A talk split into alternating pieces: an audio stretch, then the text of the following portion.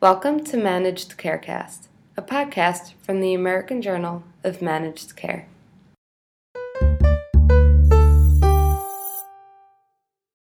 This is Jamie Rosenberg, Assistant Editor for the American Journal of Managed Care. In August, 17 of the nation's leading health systems announced that they were joining forces to transform healthcare for the Medicaid population, which accounts for one in five Americans. The health systems comprise of 280 hospitals spanning 21 states and representing 5% of hospitals in the U.S.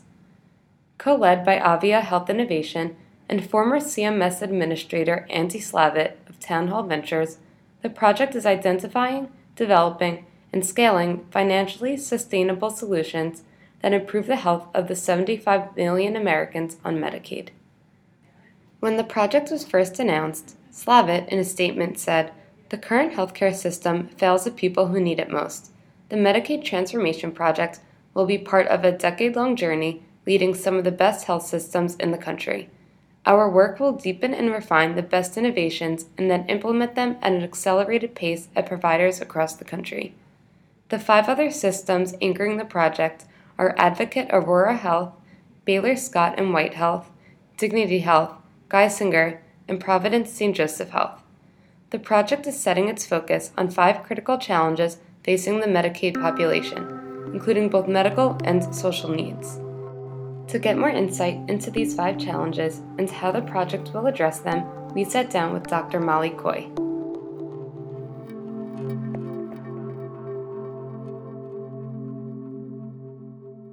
Dr. Molly Coye is an executive in residence with Avia and a member of the board of directors at Aetna. To begin, can you give some background on this initiative, the idea behind its formation, the different partners, its goals? So, Avia itself is an organization of 35 different delivery systems, and they are working with us to identify and adopt digital solutions that can solve some of the most pressing problems in healthcare. And in the last couple of years of work with our members, Medicaid and the larger issues of underserved populations became more and more urgent and pressing. And as a result of that, we suggested to our membership perhaps we should organize a project around this that would be larger than our individual studies and work on a particular type of technology. It would cut across different types of problems that are particularly acute in populations like Medicaid or more broadly underserved populations. So, as a result of that, very rapidly, we were pretty overwhelmed by the response. A very large proportion of our members signed on for this focused effort, and eventually all of our members will benefit from this. But in the short run, we're working very closely with a network of 18 of our members focusing on this. And so, what are some unique challenges facing Medicaid populations? Well, for example, maternal and infant health is a big issue because Medicaid women, when they're pregnant, tend to come for their prenatal appointments less often than in the other insurance categories like commercial insurance. And as a result, they often have problems that aren't detected early in their pregnancy and addressed. So that would be one example. Another example is that because fewer physicians take Medicaid than other forms of insurance, many Medicaid beneficiaries wind up going to the emergency room for care that doesn't necessarily need to be provided in the emergency room, or they come to the emergency room with very severe conditions because they haven't been able to get primary care. And so when we say a problem is particularly concentrated in the Medicaid population, it doesn't mean that you don't see it sometimes in all the other populations but it tends to be a particularly bad problem for Medicaid and underserved populations. So, very quickly, substance abuse, mental and behavioral health, um, emergency room, relying on the emergency room um, too much, maternal and infant health, and I think we haven't identified the fifth one yet, but an example of what we might tackle would be specialty access because a lot of Medicaid patients have to wait three to six months for an appointment with a specialist because there aren't many specialists willing to see them. And so the project, as you mentioned, will focus on five critical challenges facing these populations. Can you kind of just give a deeper dive into why it's so important to address these challenges? Well, I'll, I'll start with the first challenge that we're working on, which is the emergency department utilization.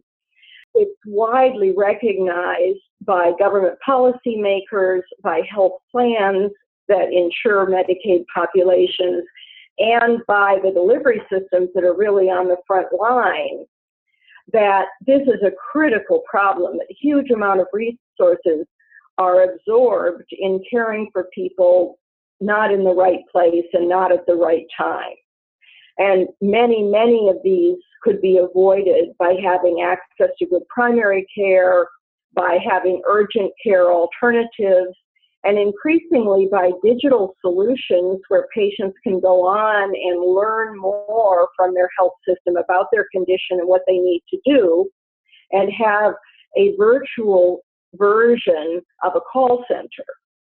So there are many solutions to this. And so we will be spending, we're already in the middle of it, we'll be spending about four months doing a deep dive on all of the potential solutions and then working with our member network to identify which ones are most feasible, most likely to be successful, where there's good evidence that some early adopters have had good results and then we help them actually go through the process of making the decision, contracting with the companies that have the digital solutions, adopting them, actually standing them up inside their health organizations, and delivering the services.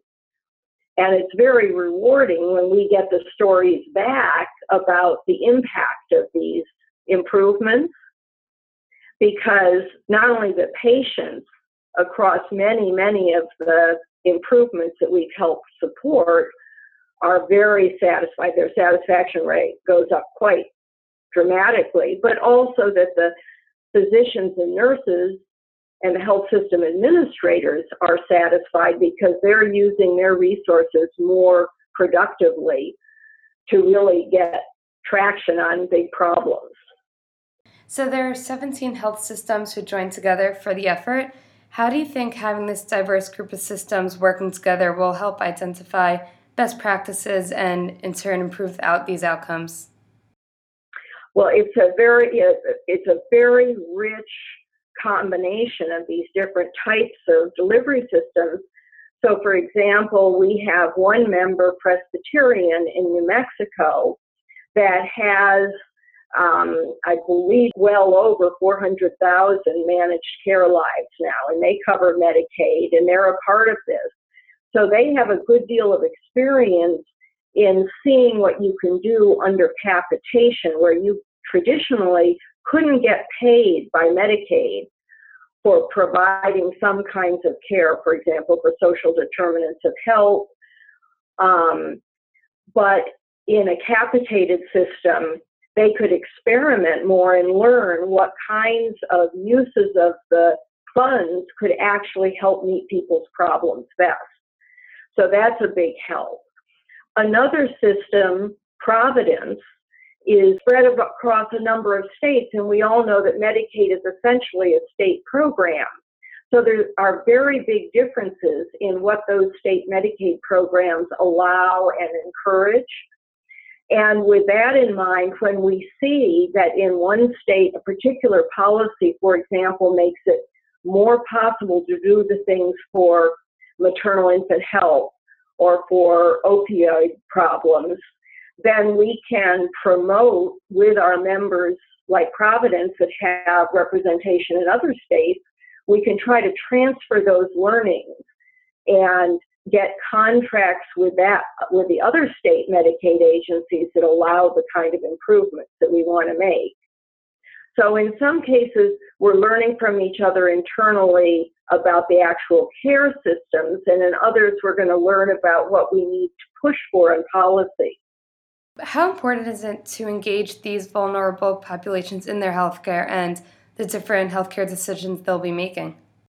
Well, that's one of the exciting things about the orientation that Avia has to digital solutions is that by their nature, most of these solutions promote and increase patient engagement. The way you get pregnant women to have better outcomes is by texting them and calling them and then getting them to be more participatory, not only to come in for more of their prenatal examinations, but also in between the exams, they can get special reminders and educational items. They can ask questions and get a, an answer from a chat bot. And so there's a real opportunity to have engagement on a weekly or daily basis if that's helpful rather than just waiting for the appointment.